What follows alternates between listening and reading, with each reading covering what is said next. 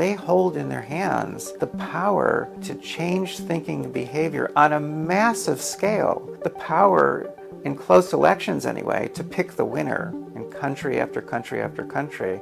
Today I sit down with Dr. Robert Epstein, senior research psychologist at the American Institute for Behavioral Research and Technology. He is most well known for leading extensive monitoring projects looking at tech giant bias at Google and beyond. According to his team's research, Google shifted at least 6 million votes in the 2020 election. All these so called free services, these services are not free. You pay for them with your freedom. Tonight, he breaks down his team's latest findings and the ways in which big tech companies secretly manipulate their users without leaving any paper trail. But despite everything, he says he's found a way to force big tech to stop, even with a deadlocked Congress. This is American Thought Leaders, and I'm Jan Jekielek. Before we start the interview, I have a message from the sponsor of this American Thought Leaders podcast. Inflation is on the rise, and interest rates are also increasing significantly. If you want to start diversifying your hard earned savings against inflation, you can call American Hartford Gold. They can show you how to protect your savings and retirement accounts by diversifying your portfolio with physical gold and silver. All it takes to get started is a short phone call and they'll have physical gold and silver delivered right to your door or inside your IRA or 401k. They'll make it easy, and they are one of the highest rated firms in the country with an A plus rating from the Better Business Bureau and thousands of satisfied clients. If you call them right now, they'll give you up to $1,500 of free silver on your first order.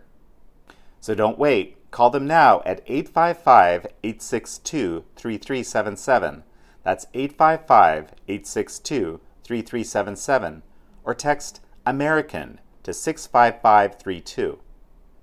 Again, that's 855 862 3377 or text American to 65532. Dr. Robert Epstein, such a pleasure to have you back on American Thought Leaders. Well, thanks. Nice to be back. You've been studying for, I guess, almost a decade now how big tech is uh, able to effectively manipulate people and in ways that people aren't really aware of. And you know, the, the last time you were on the show, I think it was in November of 2020, uh, you you had told me we have all this data and I can't talk about it just yet because we haven't analyzed it because you're so rigorous in the work that you do. So where are things at right now? Well, we've made more progress uh, in the last I'd say year and a half than we have in the previous eight years combined. So when we last met, uh, we were talking about the 2020 presidential election. We recruited field agents, mainly in swing counties, uh, in four swing states, and we had, with their permission, installed special software on their computers, which allowed us uh, to look over their shoulders as they were doing anything that was election related uh, on their computers. And we had 1,735 of them, all registered voters. Uh, they were balanced between uh, conservatives, liberals, and moderates. Uh, we preserved more than 1.5 million ephemeral experiences on Google, Bing, Yahoo, YouTube, Facebook, Google homepage, and more. So you know, what started as a very tiny project about six years ago, uh, where we had uh, in the 2016 presidential election, where we had 95 field agents uh, in 24 states, has grown into something much, much more sophisticated. We've made a lot more discoveries, we've got lots more numbers, uh, and they're all terrible in the sense that they, they, they're telling us over and over and over again uh, that we are pawns. We are being manipulated in ways uh, that we cannot see and in ways we cannot counteract, uh, and using methods that don't leave a paper trail for authorities to trace. So, yes, I've been saying that for years, but now we have so much more data, so much more information, so much more knowledge about how that works. You mentioned ephemeral experiences. So briefly, if you can just explain what that actually means, and that's actually, as I understand it, you know, language that Google itself uses. They're brief experiences that we have online. In fact, most of the experiences we have online are ephemeral um, that affect us. So, like a news feed is flashed before our eyes, or some search results, or some search suggestions, or all kinds of things. Uh, a sequence of YouTube videos, a suggestion uh, for which video to watch next. Uh, they affect us, they disappear, they're stored nowhere, and they're gone. It's the ideal form of manipulation. Uh, people have no idea they're being manipulated, number one, and number two, authorities can't go back in time to see what people were being shown. In other words, how they were being manipulated. So, as it happens, the experiments I've been doing for a very long time now, almost a decade, that's what they're all about. They're all about ephemeral experiences and trying to understand them, trying to name them, uh, and trying to quantify them to figure out the power that each kind of ephemeral experience has to change thinking and behavior and votes. So you've been working in the field of psychology for, for many decades, actually. And I, I just love to learn, you know, kind of your the trajectory of your career and also, you know, how you came to end up focusing on this exactly. Well, I got my doctorate under B.F. Skinner at Harvard. I was actually his last doctoral student. And Skinner was kind of obsessed, I was going to say interested in, but that's too weak. He was kind of obsessed with issues of control. Um, you know, are we controlled? Is there such a thing as free will? Um, could control be benign? And that he, he felt, in fact, that control could be benign, and therefore that behavioral scientists had a responsibility to help engineer humanity. Somehow or other, we're going to engineer society so that people are as happy as they can be, as productive as they can be, and as creative as they can be. And, you know, uh, people generally didn't like his concept because uh, we all uh, feel that we're really not being controlled. Uh, Skinner's reply to that was, "Well, yes, you are. You just don't know it." So it's interesting that that you know that's in my background, uh, but I didn't study control per se for a very, very long time. It wasn't until uh, 2012, so that's decades after I got my doctorate, uh, that I suddenly got interested in control again. Uh, that's because my website got hacked. I ended up getting a bunch of uh, email alerts from Google, I think eight or nine or ten of them, saying your website's been hacked and we're going to prevent people from going there and you better fix it. Um, I was baffled. Well, why was I getting these alerts from Google? Who made Google the sheriff of the internet? I've been a coder, a programmer since I was a teenager. So I also was curious about some of the tech involved uh, in their, their ban. Somehow were blocking me also through Apple's Safari. That made no sense. Different company. They're also blocking me somehow through Firefox, which was a browser uh, that was created by a nonprofit organization called Mozilla. That made no sense. There were all kinds of aspects of this that really got me looking at Google with a critical eye, which I had never done before. So that's early 2012. By the end of 2012, I was noticing a growing literature on search results. Uh, this was quite interesting. This was coming out of the field of marketing. Marketers, of course, they want to help companies sell things. And marketers were finding out that if you can just get up one more notch in Google search results, that could make the difference between the success and failure of your company. It could increase uh, sales by 30% or more. I mean, just literally going up one notch. Uh, that if you're on the second page of search results, you're done. That's it. You've got to be on that first page. So there was a lot of a lot of new information, and it caught my eye because I I was wondering well, if people are so trusting of high ranking search results, could search results be used to change people's opinions? Could they even be used maybe to change their votes? their voting preferences. And so early 2013, I began a series of experiments that just hasn't stopped till this day. Uh, and these are randomized, controlled, counterbalanced, double blind experiments, so they, they adhere to the very highest standards of scientific research. And I thought, let's see if I can change people's opinions. Um, I'll, I'll, I'll randomly assign people to two groups. In one group, the search results are going to favor one candidate. In the other, the search results are going to favor the opponent, the opposing candidate. What does that mean? That means that if someone clicks on a high ranking search result, they're going to get to a web page that makes that candidate look really good and might make the other candidate look really bad. And in these uh, experiments, I used uh, real search results, real web pages, web pages we got from online, the search results we got from Google, and people were randomly assigned to these different groups. And I thought I could shift people's voting preferences in this way by two or three percent. Very first experiment we ever ran on this, we shifted voting preferences by, mo- by more than 40%. So I thought that's impossible, that can't be. Re- repeated the, the experiment with another group, got a shift of more than 60%. So I, I, I realized, wait a minute, maybe I've stumbled on something here. I mean, you're just talking about this so casually. But so, okay, what because we're going to be talking about this a lot. What does it actually mean to shift people's opinion by, let's say, the median, right, or the middle of that, 50%? What does that mean exactly?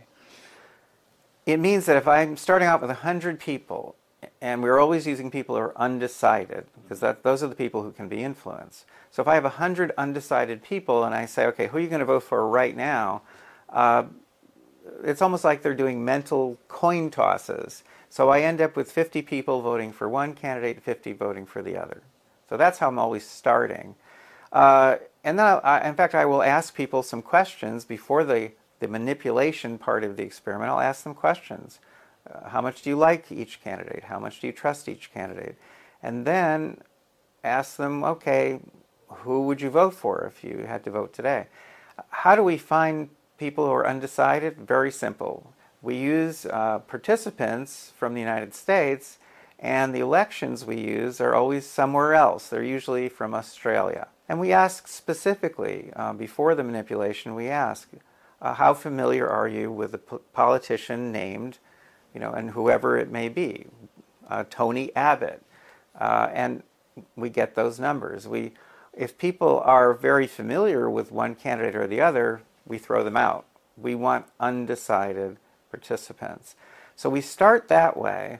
And when I say there's a 40% shift uh, in the direction of either candidate, okay, so that's important because remember, this is random assignment. They, we could be putting them in the pro candidate A group or the pro candidate B group. So 40% shift means that I take 40% of the 50, in that case it would be 20, and I move them over to the other group. So now I've only got 30 left over here, and over here I've got 70. I've taken a 50 50 split and turned it into a 30 70 split.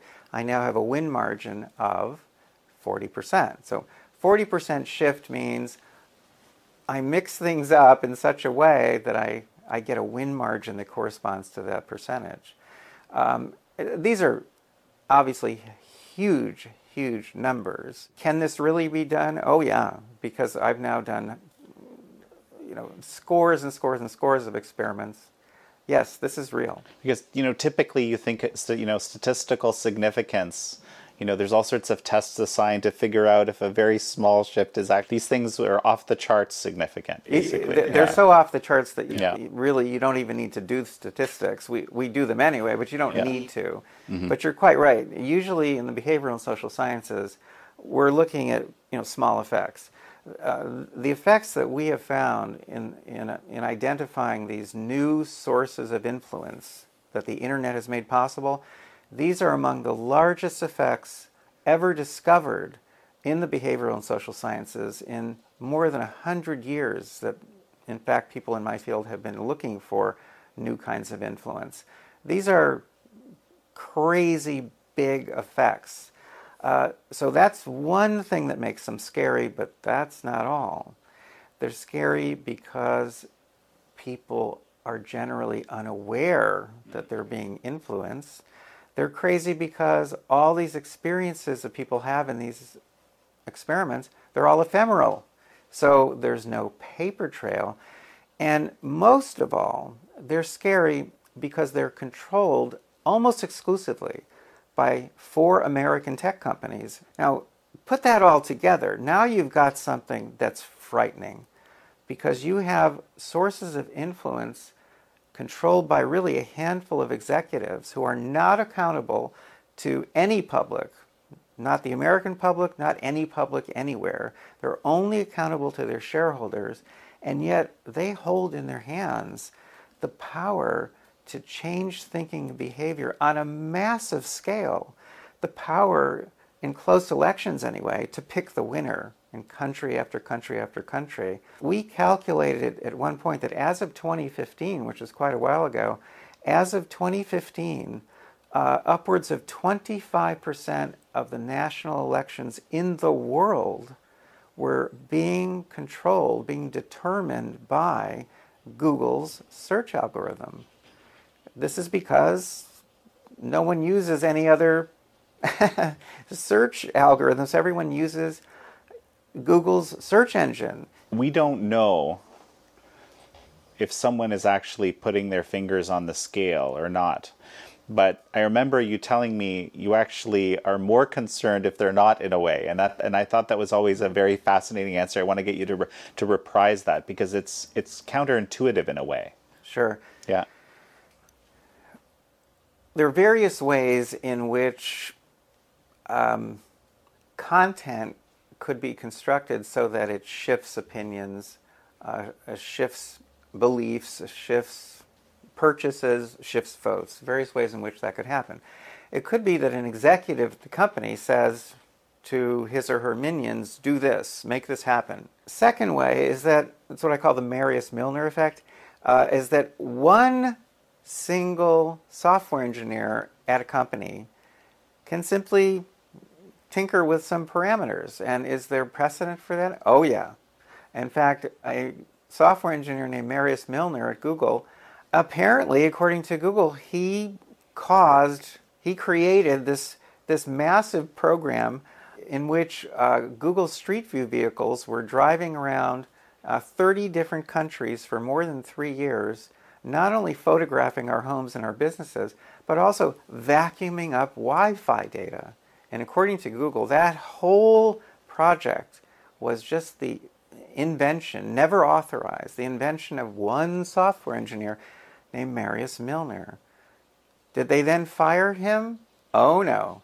Marius Milner is still at Google and he's a hero at Google. So the point is, you, there could be rogue employees, rogue programmers, that can do it.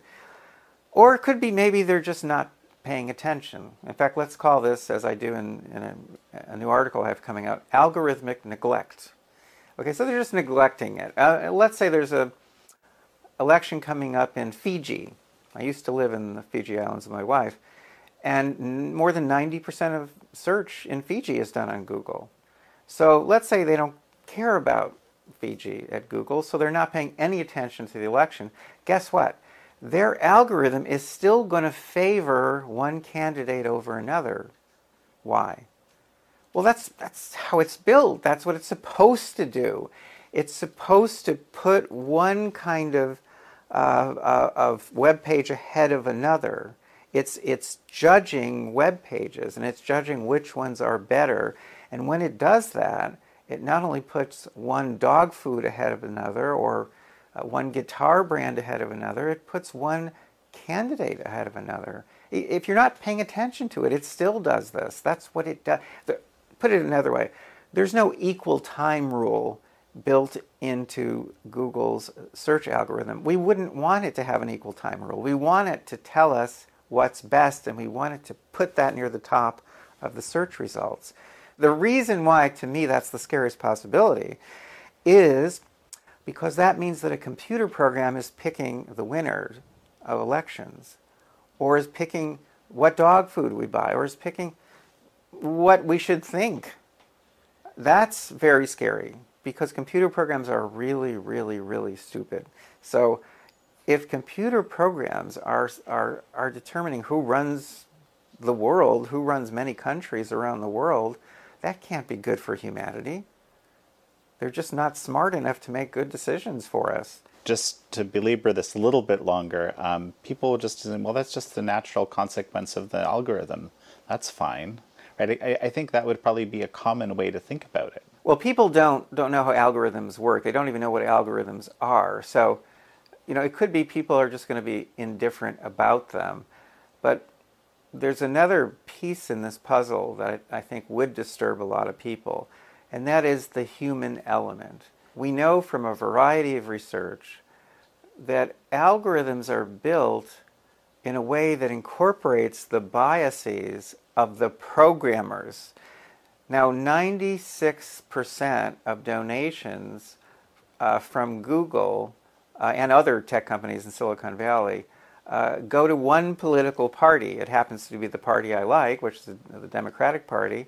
But the point is, uh, there's a lot of political bias in these companies, and we know from very good research that when people have bias, when programmers have bias, that gets programmed into the algorithms. So the algorithms end up having bias. Google admits to adjusting its search algorithm more than 3,000 times a year roughly 10 times a day, human beings are adjusting and making adjustments, changing it. Now, again, presumably they're changing it in ways that reflect either their personal bias or the bias of their supervisor or the bias of the CEO of the company. Uh, so, again, the human element. The algorithms at Google and other companies also uh, really to make them run smoothly, they check lists, blacklists and whitelists. Our main concern here is the blacklists. In 2016, I published a, an investigative piece, quite lengthy, in U.S. News and World Report uh, that was called The New Censorship, and it was about nine of Google's blacklists. Now, I had never seen any of Google's blacklists. Google never admitted to having blacklists, but I knew they existed because I'm a programmer and one of the simplest ways to make an adjustment in what an algorithm is doing is have your algorithm check a blacklist before it displays any results to anyone. You kind of predicted these things existed because you saw that certain things just wouldn't appear in search, for example, right? Oh, exactly. Yeah. Or things that were appearing uh, suddenly no longer appear. Mm-hmm. Or a company like Google or Twitter or Facebook announces that certain kinds of points of view are really not acceptable, so suddenly they're banned. Well, what do you do then? All you do is add some phrases and some words to your blacklist. That's how you do it. You don't have to reprogram anything, it's so simple. But yes, I was writing about these things pretty early on. In 2019, I testified before a, a, a Senate committee uh, in Washington uh, and just before I testified, a representative of Google, a vice president from Google, testified. He was under oath, and a United States senator asked him, uh, Does Google have blacklists? And this man replied, No, Senator, we do not. Has Google ever blacklisted or attempted to blacklist a company, group, individual, or outlet from its advertising partners or its search results for political reasons? No, ma'am, we don't use blacklists, whitelists to influence our search results or. Uh, For what reason does Google blacklist a company? We, as I said, uh, per your previous question, we do not utilize blacklists or whitelists in our search results to favor political outcomes. It's not. A few weeks later, a fellow named Zach Vorhies, who had been a senior software engineer at Google for eight and a half years, walked out of Google and took took property with him. This was the first time that a whistleblower had actually walked out with property. He walked out with more than 950 pages of documents and a two minute video. Among those documents were three documents labeled blacklist. This was just a few weeks after that hearing. This man was lying under oath to Congress, which is a felony. What is the strongest effect that you've been able to observe in your you know your own manipulations and and what method uh, was used to to create that effect? And how did it really work so people can get a picture? The strongest effect that we've discovered so far is uh, is abbreviated OME which stands for opinion matching effect. Uh, this uh, a paper on this was accepted for presentation at a scientific conference so uh, end of April, uh, the year 2022, we'll be presenting this at a conference. It's so simple.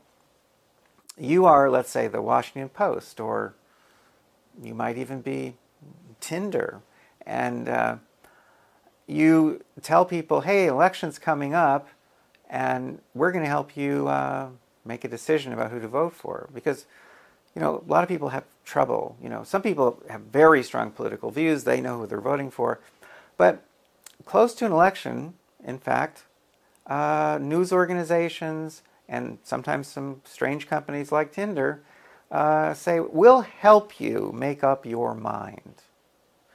So come to our website, go to this website, click here, and we'll give you a quiz. And based on how you answer the questions about your opinions on immigration, your opinions on nuclear weapons, your opinions on Russia, whatever it may be, we'll tell you which candidate is the best match for you. That's why this is called opinion matching. We have found that when we, in experiments, give people a quiz, and then we tell them how good a match they are for one candidate or another. So you match candidate A by 85%, the other one you only match by 23%. Um, and then we say, okay, now who are you going to vote for? Or how much do you like this candidate or trust this candidate? All the numbers shift in the direction of whichever candidate we said you match. They all shift. And the shifts we get are between 70 and 90%. Now, there's something else, which are the biggest numbers we've ever gotten consistently in, in any kind of experiments we've run in now almost a decade. But there's something else about opinion matching, about OME, that is crazy. Normally, when we run experiments like this, some people, at least a few people, uh, are suspicious and they think that maybe there's some bias in the content they're being shown. Sometimes it's 4 or 5%, sometimes it's 25%, depends. But in OME, nobody suspects that there's any kind of bias involved in the content and the that we're showing them. How could they see bias? They don't have an opportunity to see bias, even though we're not paying any attention whatsoever to their answers. We don't even look at their answers. But not a single person that has ever run in our OME experiments has said anything about bias. Now, are there really opinion matching websites out there that ignore your answers? Oh, yeah. So that's the other part of that research project. We have been looking at uh, dozens and dozens of opinion matching websites. We've actually created algorithms that do this so we can you know we can actually take a quiz many many many times just typing in random numbers and then checking to see what results we're getting. So we found websites that help you decide which political party you should join. On one website, you almost always will be told you should you're a perfect match for Republicans. Join the Republican Party. And then another website, you're told almost always you're a perfect match for Democrats, for the Democratic Party. Sign up here. And we're typing in random answers. So, opinion matching is a fantastic way to manipulate people because you can shift people very, very, very dramatically, and they have no clue. they do not suspect any kind of bias or manipulation. Let's jump to this uh, to the monitoring now. Broadly speaking, um, from that data set from 2020, what is it that you found? In 2020, we had, at first, we had about 700 field agents uh, who were monitoring the presidential election, and they were located in swing counties in three swing states. Uh, we found, as we have found in the past, a very strong liberal bias, but not on Bing or Yahoo. Uh, Bing and Yahoo had a little little bit of a conservative slant, but they don't affect very many votes because hardly anyone uses them. On YouTube, uh, 93% of the videos being recommended to people uh, by Google's Up Next algorithm, 93% uh, came from uh, strongly liberal news sources. Now that's going to all of our field agents.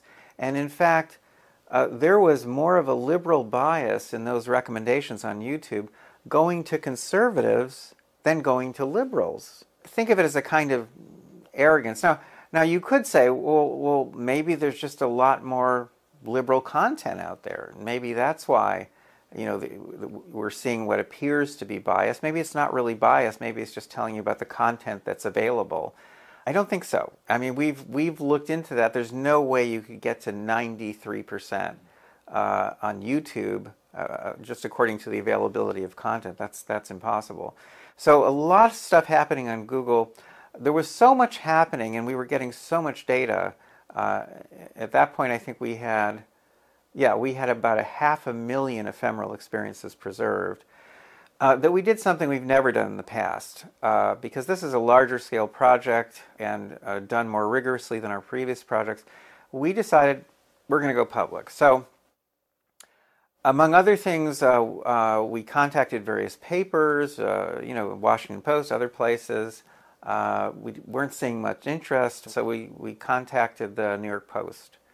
And a woman there took a very strong interest, a journalist there, and she uh, she took all our content. She started writing a fabulous piece, which is about how uh, the the uh, tech companies are rigging uh, our elections, and um, and she read me some of the piece, and I thought it was it was great, frankly. Uh, next step, this was Friday, October 30th. Next step was that her editor had to get comment from Google on some of the factual content. This is normal. This is perfectly normal. And the next thing that happened was this was supposed to come out the next morning, but uh, later that night, um, really two things happened. Number one is the New York Post killed the piece. Wow, I couldn't believe it. But then I, I looked up the their traffic sources, and about 40 some odd percent of their traffic was coming from Google. So, okay, I get it. You, you can't really, uh, you know, attack Google, uh, you know, at least on this, on this kind of a scale, uh, without risking your business. So, okay, they killed the piece. That's number one.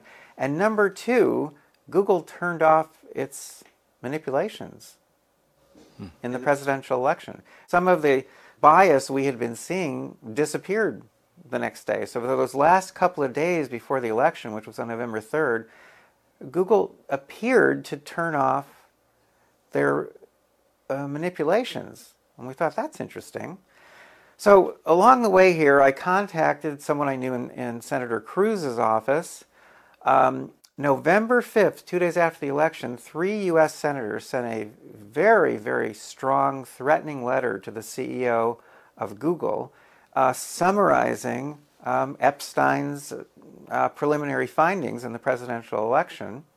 And then a miracle occurred because at this point we had more than a thousand field agents uh, located throughout Georgia and we were very, very carefully monitoring, uh, you know, the content coming from the tech companies uh, prior to the Senate runoff elections in Georgia, which was in January of 2021. And lo and behold, uh, there was the usual kind of bias uh, on uh, Bing and Yahoo and, and Facebook and you know wherever we looked, the usual bias was there, except all the bias was gone from Google. I mean, gone. I mean, literally zeros every single day when we're looking at bias in their uh, search results, zeros, and no go vote reminders. So, and that's true for our, our liberal field agents, our conservative ones, and our moderate ones. Not a single go vote reminder. To put this another way, we, with the help of some senators, got, got the biggest vote manipulator in history to back down and stay away. The lesson there being this is the solution to the way in which, at the moment, these companies, some more than others, interfere in our democracy and interfere in our lives and interfere with our children. This is the solution, which is permanent, large scale monitoring 24 hours a day in all 50 states, doing to them what they do to us and our kids. If we do it to them, if we monitor, we capture, we archive, and we expose, okay, then they will stay out of our lives. Uh, they'll still make a fortune, they'll still make a lot of money, but they will give us back our free and fair election. So you just said, you know, biggest vote manipulator in history. Um, that's a very strong statement. So explain to me the evidence and which papers can people look up to see the data that, that qualifies that? It is a strong statement. And so I don't make strong statements like that unless uh, I can back them up, unless I think there's evidence. And in this case, uh, when it comes to Google and votes, uh, the evidence is overwhelming. First of all, we have our monitoring data. And in you know, these last couple of elections alone, we preserved 1.5 million ephemeral experiences. We have a lot of data that we've analyzed now in great detail. We spent more than a year on the analysis. But there's more. We have, for example, a, a video that leaked from Google called The Selfish Ledger, in which you know, Google employees are talking about the power the company has to impose company values. That phrase is in, the, is in this film company values on all of humankind. To literally resequence behavior, that's also a phrase right from the video, to resequence behavior um, affecting all of humankind and spreading company values. As gene sequencing yields a comprehensive map of human biology, researchers are increasingly able to target parts of the sequence and modify them in order to achieve a desired result. As patterns begin to emerge in the behavioral sequences, they too may be targeted. The ledger could be given a focus, shifting it from a system which not only tracks our behavior, but offers direction towards a desired result. We've got a, a, a leak of a PowerPoint presentation from Google called The Good Censor, in which they're talking about the, the fact that they have to suppress some content and boost other content, that in effect they have no choice. They have to censor content, but that they're good censors. What content are they censoring? Well, as it happens, because of the people who work there, they're, they tend to be censoring content that has a certain political leaning, namely conservative content. Now, I'm not a conservative, so, you know, I say, uh, you know, keep going, yeah, absolutely, I love it, but I don't love it because I don't want a private company that's not accountable to the public deciding what billions of people can see and cannot see. The problem there is you don't know what they don't show. And then we've got the whistleblowers. So we've had uh, about a dozen in the past two years, and they're coming out of Google, they're walking out of Google, sometimes with documents, saying over and over and over again, there's crazy political bias at this company. And they are imposing it on people around the country and around the world. The whistleblowers are telling this to us, they're saying it. Uh, a couple of them have testified before various congressional committees. So, you know, we've got documents now too. We've got leaked emails. There, the, the evidence is overwhelming uh, that Silicon Valley companies and Google above all are messing with our lives and messing with our elections. Interesting footnote. country by country, they don't necessarily lean left. They do whatever suits their needs as a company. So in Cuba, for example, where the government is obviously left, it's a leftist government, uh, but it's very opposed to companies like Google, Google supports the right. Google has worked with the government of mainland China uh, off and on uh, for a number of years, helping mainland China control its population. Now, that's, I wouldn't say, uh, you know, is, is in the spirit of democracy. Uh, Google does what it needs to do country by country by country. But in the United States of America, uh, they definitely have impacted elections on a very large scale, and they definitely lean in one direction politically. And just in terms of the impact on the elections, I just want to see if I understand this correctly. You're seeing certain types of what you believe to be manipulations based on this sort of over the shoulder recording of ephemeral experiences. At the same time, you're you're comparing that to the experiments that you've run on the impact of what certain those same types of manipulations can have on people's actual voting behavior. And then that is how you determine that that that, that they're actually having this massive impact. Do i understand that right? That's exactly right. In fact we can uh, estimate a range of votes that can be shifted with each technique. So, for example, uh, we didn't have much data in 2016, but based on the data that we did collect and based on the level of bias that we observed uh, on Google, which was absent on Bing and Yahoo, uh, we calculated that uh, Google's search engine uh, shifted to Hillary Clinton, whom I supported, uh, somewhere between 2.6 and 10.4 million votes over a period of months before the actual election. Uh, in the 2018 uh, elections, the midterm elections, uh, we were able to calculate how many votes were being shifted. It, it was in the millions, uh, spread across hundreds of elections. In 2020, again, we were able to do calculations showing that at least at least six million votes were shifted by Google uh, to uh, Joe Biden and other Democrats you know, these are estimates, but they're estimates based on, uh, you know, almost a decade of, of very rigorous uh, controlled experiments. Add to that the leaks, add to that the whistleblowers, and we get a pretty solid picture, I think, of what's occurring. I've been working also with attorneys general from various states, with members of Congress. We are getting more aggressive in going after Google and other companies, but the EU is way ahead of us, and they've been collecting their own sorts of evidence now for a long time. Uh, they have fined Google since I believe 2017. They have fined them over 10 billion euros. And by the way, euros are worth a lot more than dollars, so that's a that's a lot of fines.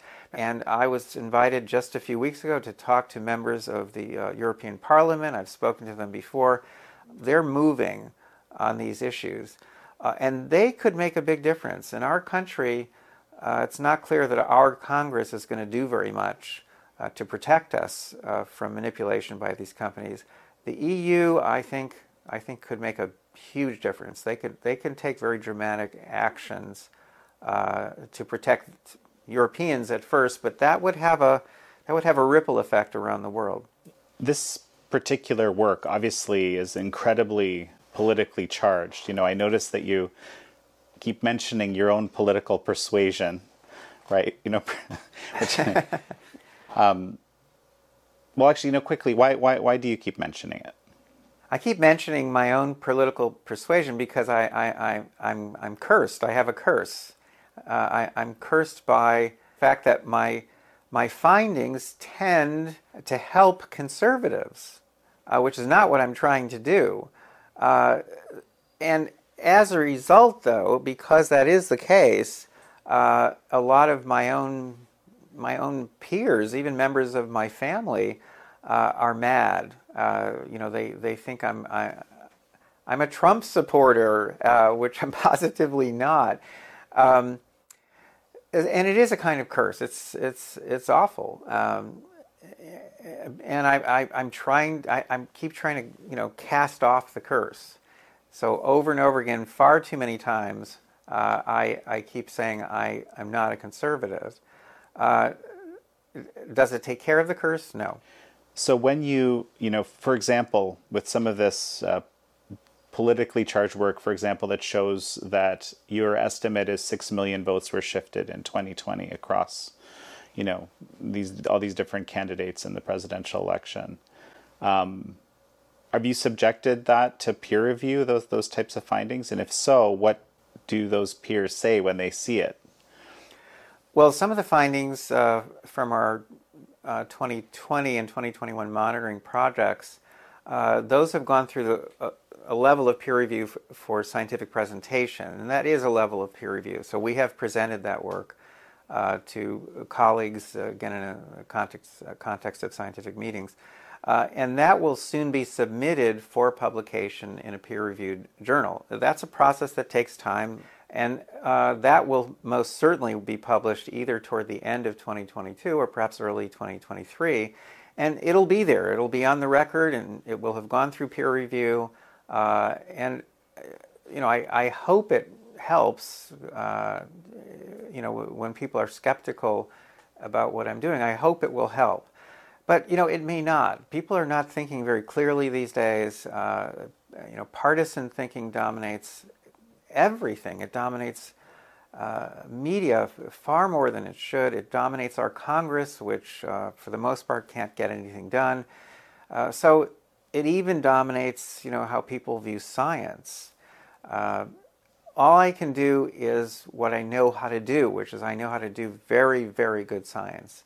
And that's what I'm doing. You know, without the work that my team and I are doing, uh, people are just they're blind. They're, they're, they're oblivious. They, they have no idea how new technologies are impacting their lives. They can see it at the superficial level, like my teenage daughter seems to spend, you know, 200 hours a week on her devices, and there aren't even 200 hours in a week. So I mean, I've had a lot of people say things like that to me. They can see what's happening superficially, but they don't understand the impact that these companies are having on people's minds. And nobody really understands how these companies are impacting our children, especially young children. Uh, so that's that's that's become uh, my my latest obsession is trying to figure that out. Well, it almost seems you know to go back to the beginning of the interview a little bit. It's almost like uh, you know they've kind of taken a page out of B.F. Skinner's playbook, so to speak, right? And you know perhaps imagine themselves, you know, sort of trying to positively engineer human thinking towards the right the the, the right way that it should be. There's this famous quote from Mark Twain. I never remember it exactly, but basically, it's a lot easier to dupe people than to show them or convince them that they have been duped. And I imagine there'd be I, just think there's kind of an intrinsic opposition in a lot of people's minds to even accepting that everything we've just talked about could be true because you know I, as you said before right i'm i'm the master of my own fate. How dare you suggest that you know i somehow i've been manipulated to to make my decision right? Well the problem is actually uh, darker than uh, what you're suggesting because there's very good research showing that when you use a method of manipulation to manipulate people that they cannot see, people end up believing wholeheartedly that they have made up their own minds. So it's very hard to change people's minds when, in fact, people believe that they've made up their own minds. You can even go back and show them what you did you could show them that they were randomly assigned to one group and they made up their mind according to how they were supposed to make up their mind according to the bias that we had control over. You can show them all that and it doesn't help very much. You know, people are not clear thinkers as a rule. Fortunately, I don't need people to understand all these in- intricacies. I don't need everyone getting scared. In fact, that would be scary. I don't, I don't want everyone being scared. You know, wh- what we have to do is take concrete measures to get these companies off our back. Now, we can do that without convincing everyone that these companies are doing some bad things or they have the power to do bad things. We don't have to convince everyone of that. So now and then, you know, the government sets up programs to protect people, even though people don't necessarily understand the issues. Uh, you know, it was our government, it was particularly one particular, uh, you know, uh, uh Surgeon General, who stepped up and said cigarettes are dangerous, they're bad for our health. I don't think the American public believed that, but the government started a program. It was a long term program of, of education, of uh, changing various kinds of laws you know, regarding you know, smoking in confined areas, and so on and so forth. They stepped up because there were sound medical reasons for doing so. Well, the same is true here. There are sound reasons for wanting to get these companies out of our elections because if we don't, it makes democracy into a kind of a joke or at least an illusion because it means in close elections, election after election after election, it means these companies are choosing the winner. But the public doesn't necessarily have to understand this or understand the details. Just our leaders or some subset of our leaders has to understand. Or some very wealthy philanthropists have to understand what's going on and say, you know what, Epstein, set up that monitoring system. Let's get these companies out of our elections.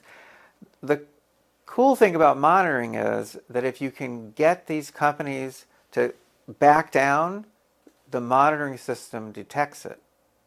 And if these companies come back in and start fiddling around again, the monitoring system detects it. I'll give you one quick example.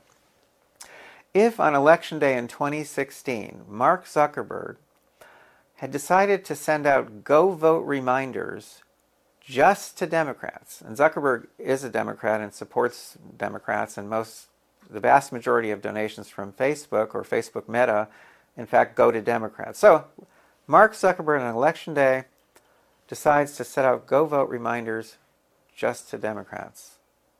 First of all, could he have done that? Of course. What impact would it have had on votes? Well, we know from Facebook's own published data in a study that was done with former colleagues of mine at the University of California, San Diego, which is right near where we're sitting, we know from Facebook's own public, published data that that would have given to Hillary Clinton that day approximately 450,000 additional votes. Now, did Zuckerberg do that? I don't believe he did, but we weren't monitoring that. Now, fast forward. Fast forward to, let's say, the upcoming midterm elections in 2022, or how about the presidential election in 2024?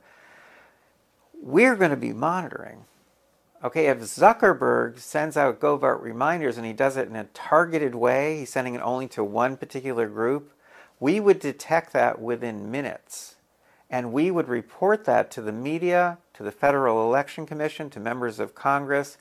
All hell would break loose. And I guarantee you that within an hour or two, he would take down those vote reminders. Now, meanwhile, he would have definitely shifted a lot of votes.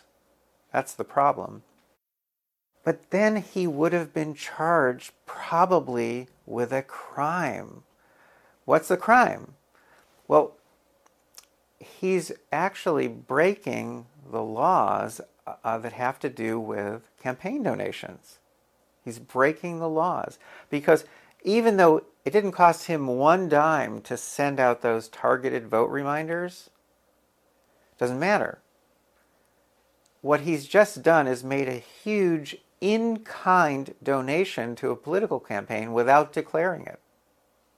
And that's against the law. If you have very large scale, extremely well designed monitoring systems running, and you're capturing a massive amount of data showing, look at this, we have 10,000 field agents and 3,000 are, de- are Democrats, 3,000 are Republicans, 3,000 are moderates or independents.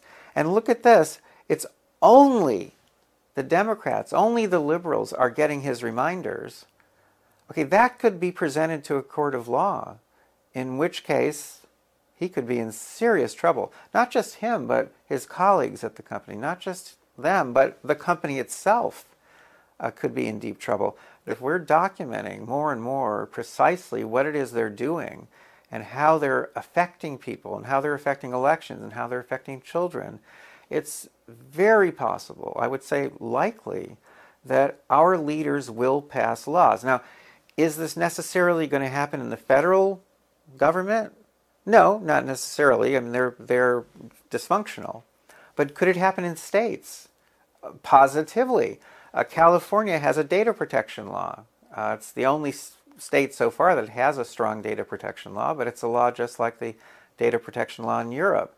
So states could go after these companies, again, based on a massive amount of data being collected. And think of the alternative. The alternative is if there is no monitoring, then these billions upon billions of ephemeral experiences that are affecting us are gone they disappear forever. Every single decade, thousands of elections occurring, and millions of children being impacted. And if you don't monitor, you'll never understand what happened. I've, I've had parents telling me that they're very concerned about what's happening with their kids, how their kids are behaving, and they don't get it, and they think maybe it's because of social media, but they don't really understand what's happening on social media. And you know, mm, so I took away my daughter's uh, cell phone. I took away her her uh, her iPad, and all that did was create you know chaos in the house. That didn't solve any problems, and I don't think she was really off social media anyway. I think she was getting on, but you know, in other words, people are going nuts because they don't really understand. They don't know what's happening. Monitoring systems will tell us. They'll show us you know, you mentioned this opinion matching effect um, earlier, which was you said was the strongest effect. Briefly, could you kind of you know summarize some of the strong effects that you've found across these and across these different platforms as well, so people can get a picture of what what is happening? Well, over the years, we've we've been very successful in building um, simulations of different online platforms. So uh, the first one we built was the Google search engine, uh, and our our platform is, was called Kadoodle. Um, we uh, have a superb uh, YouTube simulator. Uh, we have a a Twitter simulator. We have a simulator of Amazon's personal assistant. So we have a bunch of these, and we're building more. These allow us to do various kinds of experiments and to see whether activities on these platforms could indeed shift uh, thinking and behavior. We're trying to figure out how the manipulation works, but most importantly, we're trying to quantify it. So we're trying to figure out how many votes could we shift? How far could we shift uh, opinions? How many more people could we convince to get off their sofas and vote, who otherwise would stay home. Uh, with kids, since we haven't really started that work yet, but with kids, we're not even sure what the questions are at this point. But uh, when we begin that work, we're, we're going to be generating, I'm sure, over time, hundreds of different questions. And we're going to find ways to understand uh, the potential for manipulation and then to quantify it. So we found you know, all kinds of, um, uh, of, of, manipulations, and we have uh, been able over time to quantify them and understand them.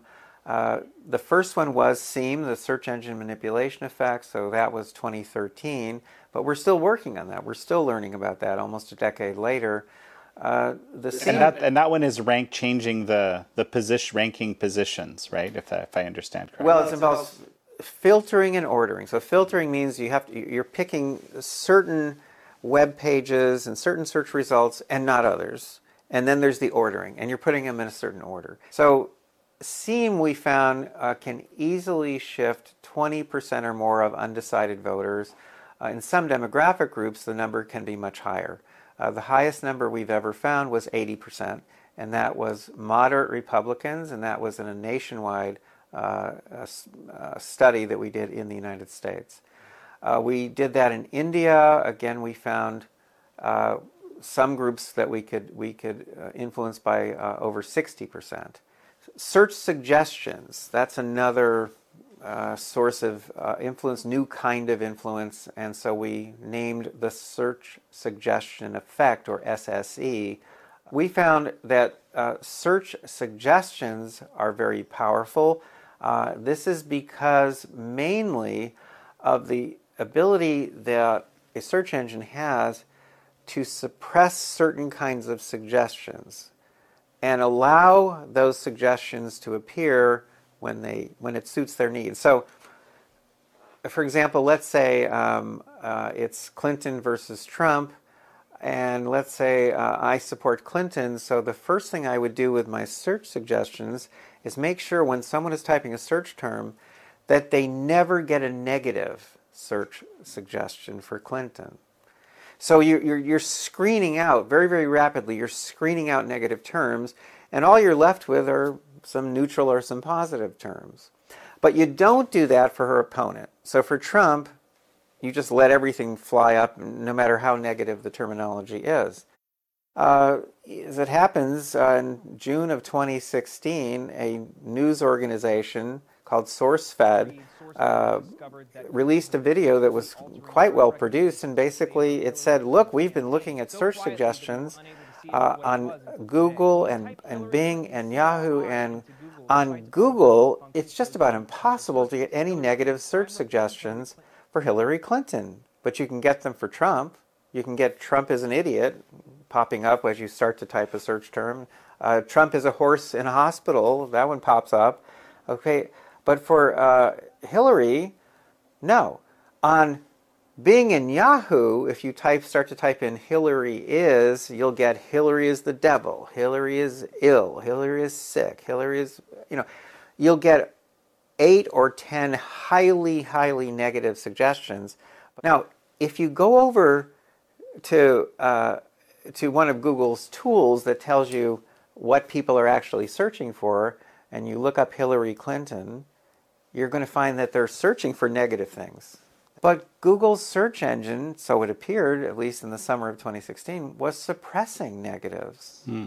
So we've done controlled experiments on SSE, search suggestion effect, and we have found that just by either suppressing or not suppressing negative search suggestions, we could turn a 50 50 split among undecided voters into a 90 10 split with no one having the slightest idea that they're being manipulated.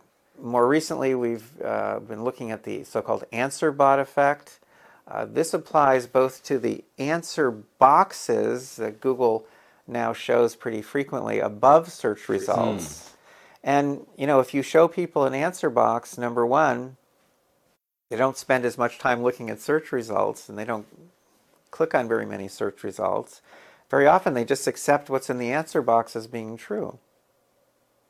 But we've shown that when you put an answer box above search results, it increases the shift that you get from biased search results. Mm.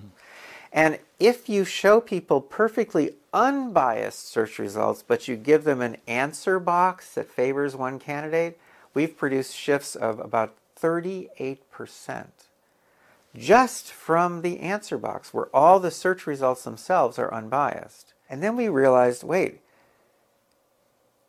there's something else out there in the world now that's just like that, where you just someone asks a question and they get one answer, and that's the personal assistant.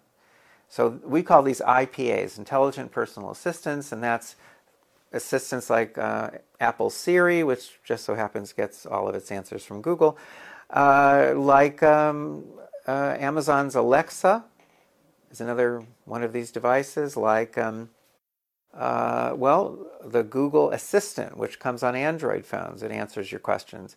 And with personal assistants, you ask a question and you don't get a list of 10,000 search results, you just get an answer.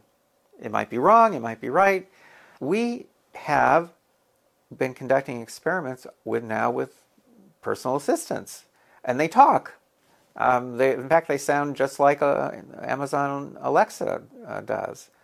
Uh, and we have been able to produce shifts of 40% or more just based on one question and answer interaction. If we let people ask multiple questions, six questions or more, we're, we're getting shifts of 65% or higher. Uh, the downside of that, by the way, is that if you let people ask multiple questions and you're showing them biased answers over and over and over again, they start to, to, to detect the bias. Hmm. Uh, but it doesn't have much impact on the shift that you're getting in their opinions. And that we've found pretty consistently now for, again, almost 10 years. Uh, merely being able, being able to see the bias doesn't necessarily protect you from the bias. Now, I have to ask this Have you done any work to assess whether the effect of this is cumulative of of course because of course people are being affected by multiple of these types of uh, interactions with their devices so far we've only done one kind of experiment in which we, we repeat a manipulation and sure enough if you repeat a manipulation the numbers go up now they go up kind of more and more slowly as one would expect because you're reaching some sort of you know asymptote, some sort of maximum. Uh, but we are planning actually a few months from now, that's on our schedule, uh, to uh, approach that issue very aggressively. Mm-hmm. because as it happens, uh, almost all, if not all, of the tech companies in Silicon Valley have the same political bias. So it has crossed our mind. I mean, it's a natural thing. What if, what if people were seeing the same kind of bias, not just over and over again on one platform, but across platforms. And in a way, I regret having focused so much on Google, although I think it is the biggest player here, because I think that what's really happening is that there is a cumulative effect of uh, not just political bias, but of values, literally a cumulative effect of being exposed to certain kinds of values over and over and over again on one tech platform or over, uh, after another. And I think that the people who are most vulnerable to being impacted by uh, that kind of process are children. Hmm. And so that's why it's so important to me you know, as a dad, it's so important to me to finally begin to explore that. And, you know, I, I, I thought about this years ago, but I just couldn't figure out how we, how we would do that. How are we going to look at kids? How are we going to look over their shoulders, you know, as they're on their, their little mobile, mobile devices or their little iPads? Um, how are we going to do that? Uh, we finally figured it out, and, uh, and we finally got funding for it too. So, uh, that's going to happen this year. That, that line of research is going to happen. We're going to be looking at multiple sources of influence and we're going to be looking at kids. Well, and this so this is exactly what I wanted to, to, to touch on here. when it comes to being undecided on things, I think a lot of kids are actually quite undecided. Probably a much larger portion of younger people are just trying to figure out their identities, who they are, what they like. They're testing different things. And, you know, these giant systems are there ready to provide answers uh, in, a, in a particular direction based on their values, as you suggest. Um, wow. I mean, that is really unprecedented in history. And, and, you know, and so first of all, like how long has this been going on? I mean, that's, that's something else that you've been, have you, have you been able to assess that this type, these, these types of manipulations when they would have started? I have a rough idea, and it's only rough, but the, the fact is, if you look at Google's history, so so Google was really the first company that that turned into one of these you know mega giants that we have now, and in 2004, I believe, uh, they introduced uh, search suggestions, or, or, what they called autocomplete. Uh, and the the programmer who invented it, uh, named uh, Kevin Gibbs, I believe, uh, you know, he, he thought it was a cool thing, and he said, wow, look at this cool thing. It's going to give you an idea of what other people are searching for. It'll speed up your searches, et cetera, et cetera. But 2008, uh, you know, they changed it. Originally, this was an opt-in feature, In 2008, it became standard and you couldn't even opt out of it. Okay, so I think something's starting to shift there. And then in 2010, they shifted from having always having had 10 search suggestions on the list now to having just four. Now, as it happens, we discovered in 2016 with our SSE research that if you want to maximize your control over people's searches using search suggestions, the optimal number of suggestions to show them is four. You guessed it. That's right. It's four. so, uh, uh, what that's telling me is somewhere, uh, you know, during that last decade, that last uh, decade of the current century, uh, 2008, 2010, somewhere in there, uh, they were shifting. Um, I recently heard from a, a, man named James Whittaker. He was the first high level Google executive to leave the company. And when he left, he was being badgered. Why? How could you leave? You're making, you know, a fortune and it's so cool. It's such a cool place. And so he issued a little public statement. And the public statement said, well, yeah, I was, you know, there at Google almost from the very beginning, and it was like the coolest place on the planet to be working. You know, there was so much creativity, and everything was fun, and we were just, it was wild, he said. He said, and then one day, it turned into a ruthless advertising company. It turned into something else, something very different. He said, and that's not what I signed up for, so I left. So, you know, there was a shift. There was a shift because, you know, what people were realizing was that they had all these cool tools, which initially they were just using to help people find information, but they realized they could make a lot of money.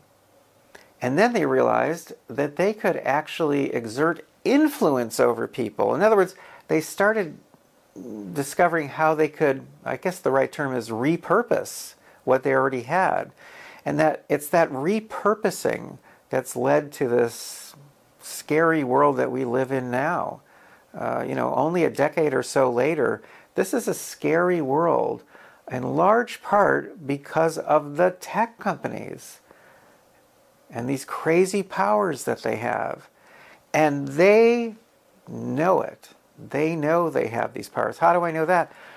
Well, one of the whistleblowers is a fellow named Tristan Harris. Uh, he was featured, uh, I think, just last year in a, a very uh, popular Netflix uh, film called the, the, Social Dilemma. And Tristan, uh, whom I know, uh, just actually came out into the real world and said, Guess what I was doing the last few years? I was working at Google on a team of hundreds of people, and we were just trying to figure out every single day how to manipulate a billion people around the world. You mentioned Zach Vorhies earlier. I believe that one of the documents that he took out at the time of that he left Google was uh, something about machine learning fairness, if I recall, right? So that's that's a kind of manipulation that is very very transparent actually unlike the things that we were just talking about but it can give you give us insight into how google perceived its I guess, ideological mission, if you will. Well, sure. Uh, you know, the, the, uh, I don't know how carefully people have ever looked at those documents uh, that Zach brought with him out of the out of the facility. Uh, but there's some amazing stuff in there. There, there are multiple documents on machine learning fairness or algorithmic fairness, they call it, uh, where basically they're they're saying, look, uh, you know, there are, you know, most uh, firefighters are male, and when people uh, you know type into Google firefighter and then they click on images, look at this, they're getting all these these men who are firefighters, and uh, you know that may be true, it may be factually true, that proportion might be accurate, but it's not fair. So we're going to take care of that. We're going to make our algorithms fair. So that means now, even though it's not technically true, now people are going to see half male and half female. In fact, now they throw in some transgender firefighters, and now they're going to balance them for race and ethnicity, and they're they're they're creating a a, a, a fake world. Uh, because of the values that they hold. Now, not everyone holds those values. There was also a manual in there called the Twiddler manual, or the, it's the manual for their Twiddler system, I'd never heard of it before. And, and right on the front cover, it says something like Twiddler, a system for re ranking search results. What? Now, over and over and over again, when, it, when some Google representative would criticize my work publicly, they would always say, we never re rank our results for political purposes. And I, in my head, would go, Re rank? What's that? I've never accused them of re ranking anything. And here's a manual that's all about re ranking. What's going on here? What's going on here is something amazing, which is that they actually have software that would allow them, as Zach told me, this is an exact quote, that would allow them to turn bias on or off like flipping a light switch. like flipping a light switch. And that's what I'm pretty sure they did in Georgia in those Senate runoff elections in late uh, 2020, early 2021. I think that's what they did. So they, they, they have the ability not, not just to shift people's thinking and behavior by showing uh, you know, biased content, they have the ability to turn the bias off. That's astonishing to me because search engines are pretty pretty complicated complicated algorithms, but they figured out how to do it. I mean, there's some brilliant people there, and they figured out how to do it. You know what? Let's take advantage of that. let's monitor them. Let's do to them what they do to us. Let's monitor them. Let's expose what they do, and let's force them to flick that switch to the off position. So, how do you and or what would you suggest to people watching the show right now how to avoid being influenced this way? Because clearly in, in all these myriad of ways because clearly you can't you know become a luddite or at least most people aren't ready to to turn it all off. You know i probably like you spend the vast majority of my day online doing things it's hard to answer that question you're asking a very very good question uh, and i can tell you what you can do fairly easily um, but it's not going to ease all your concerns. What you can do fairly easily is just go to my website, which is at um, myprivacytips.com. So that's really easy to remember, myprivacytips.com. And you'll get to an article of mine, and it begins I have not received a targeted ad on my phone or my computers since 2014. And that's true. I have learned, I started learning back in 2014, 2013, when I started doing this kind of research.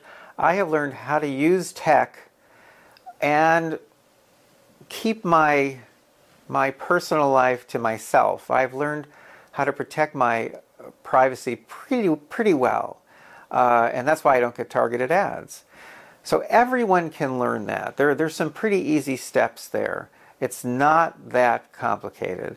Uh, do you have to spend some money instead of just using all these so called free services? These services are not free. You pay for them with your freedom. So, do you have to, uh, uh, you know, pay a fortune if you're giving up these so called free services? No. You're paying maybe $10, $15 a month maximum. And you're yes, you're signing up for some for some alternative services that give you fantastic kinds of results, you know, uh, they, they, work beautifully. But you're, you're, you're, you're pulling back from, from Google. You're pulling back from the, the companies that, that depend on surveillance, uh, you know, for their income.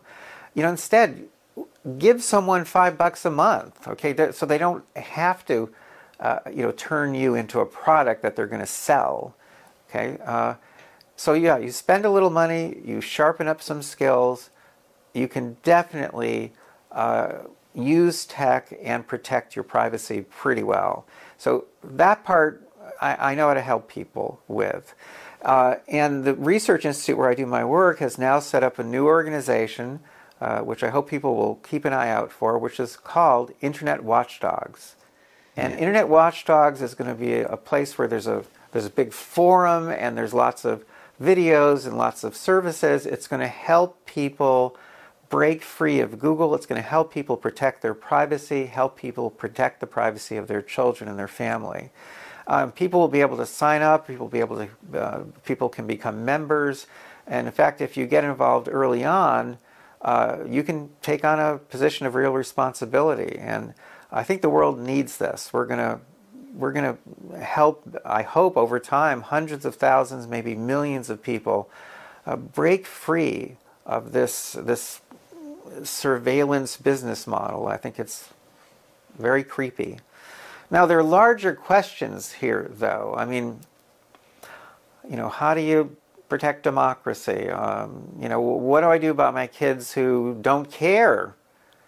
A lot of young people now just don't even care about privacy. They, they've never had it, so they just don't care about it. They don't understand that it, used to exist, that you, you used to be able to finish a letter to someone and seal it and put it into a mailbox.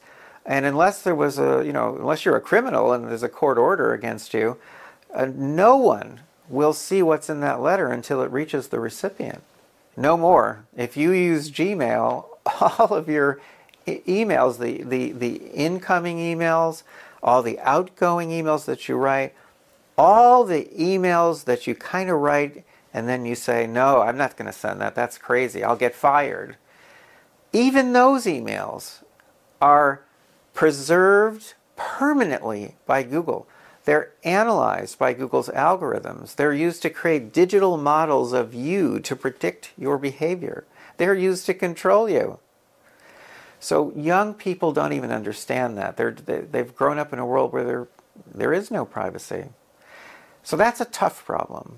I don't have any easy answer for that problem. It's, that's, that's a generational uh, phenomenon that, that you know, we, we have to live up to, we have to face. It's, it's, no one intended that to happen, but yeah, we're all, we're raising kids now who don't know what privacy is.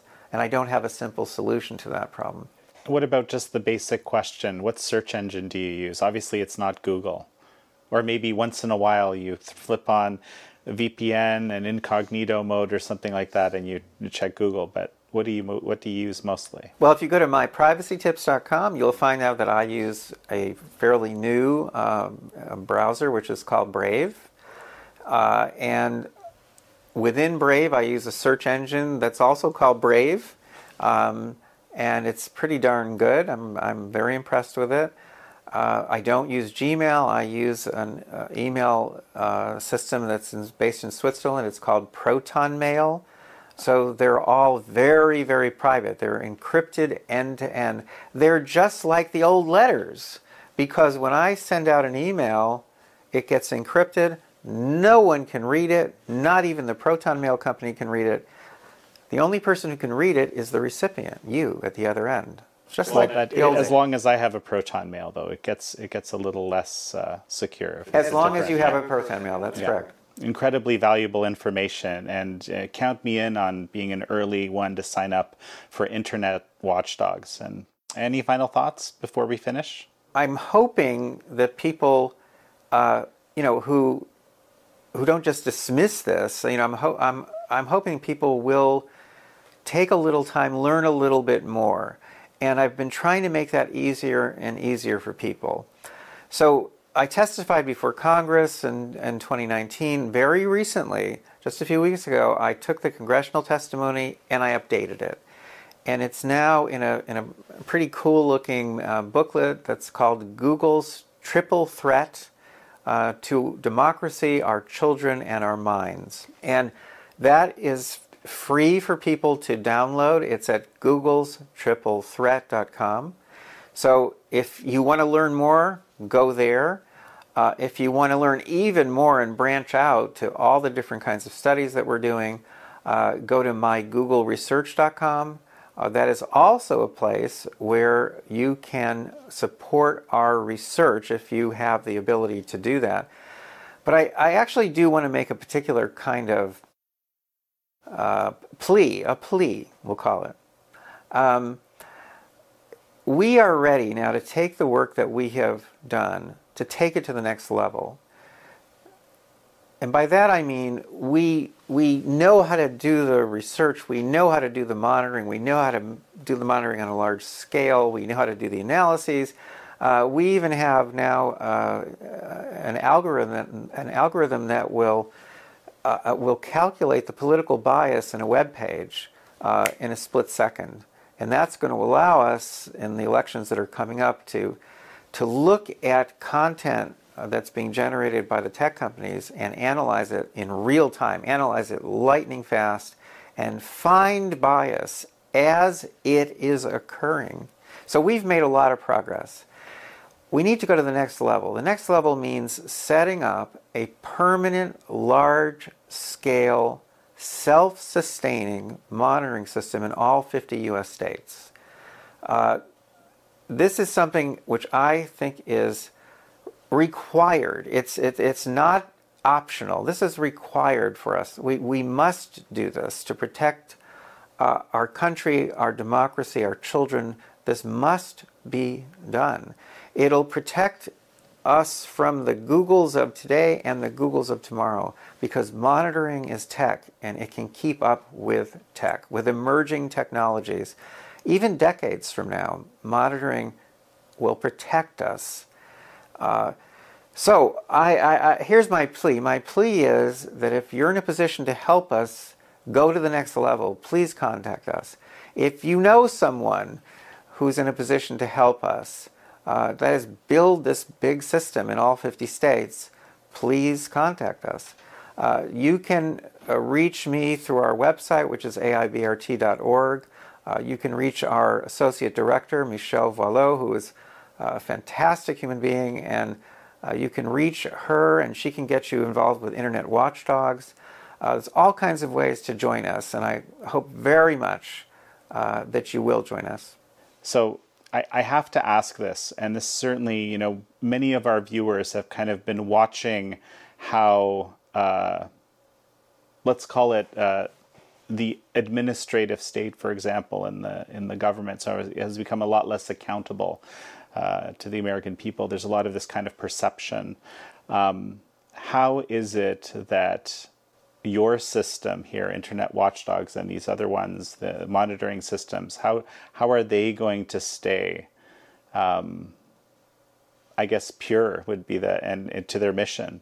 That's a great question. I actually have an answer for it because we're like Google was at the beginning, and Google got twisted into a kind of you know ugly, uh, this well, kind of greedy, you know, version of itself because of money, because it's a for-profit, because they found ways to, to get obscenely rich. Now, Internet Watchdogs, uh, AIBRT, any any project I've ever touched really is in the nonprofit world. It's in a different world. There's no ownership I, I don't own anything in, in these projects. No one does. You can't by definition because they're nonprofits.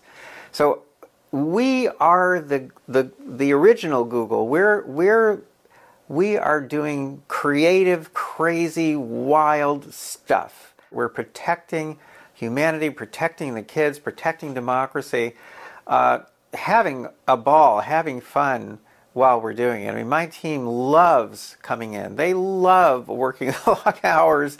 They some of them don't get paid at all, and they and they still do it. And so that's that's where we are, and I think that that's going to remain the case. The reason why Google turned into something else, something twisted and demonic and distorted, is because of money, because it's a for-profit, and people realized. Uh, after a while that they could become millionaires and then billionaires. And that's what's happened. And money makes people nuts. All the projects that I've set up my whole life have been nonprofits. So people do what we're doing because of passion, because of love, uh, because of good intentions. And I think that will still be true of, of the research institute that, that I helped to found and also of Internet Watchdogs. I think if we're lucky enough to be chatting again a decade from now or even 20 years from now, um, and we're both going to look fabulous, by the way, just as we do now, we're still going to look great. I think that if, I think in the future, we're, we're still going to be excited about what we're doing because we're, we're in this kind of contest, a kind of cat and mouse game uh, in which we're using good tech to fight bad tech, to protect kids, to protect humanity, to protect democracy. I mean, you know, without the money factor to drive people crazy. So I, I, I think we're we're on a good track. Um, we're we're making fabulous progress, and I think the future is going to be even better uh, than what we're seeing now. Well, Dr. Epstein, uh, I wish you Godspeed, and such a pleasure to have you on the show again. Thank you. Google did not immediately respond to a request for comment. We live in an age of censorship and disinformation where some of the most prominent voices, most important voices, aren't actually being heard because they're being suppressed. I invite some of these people onto the show, onto American thought leaders. So to stay up to date on the most recent episodes and our exclusive content, you can actually sign up for our newsletter at theepochtimes.com slash newsletter. Just hit the checkbox for American Thought Leaders.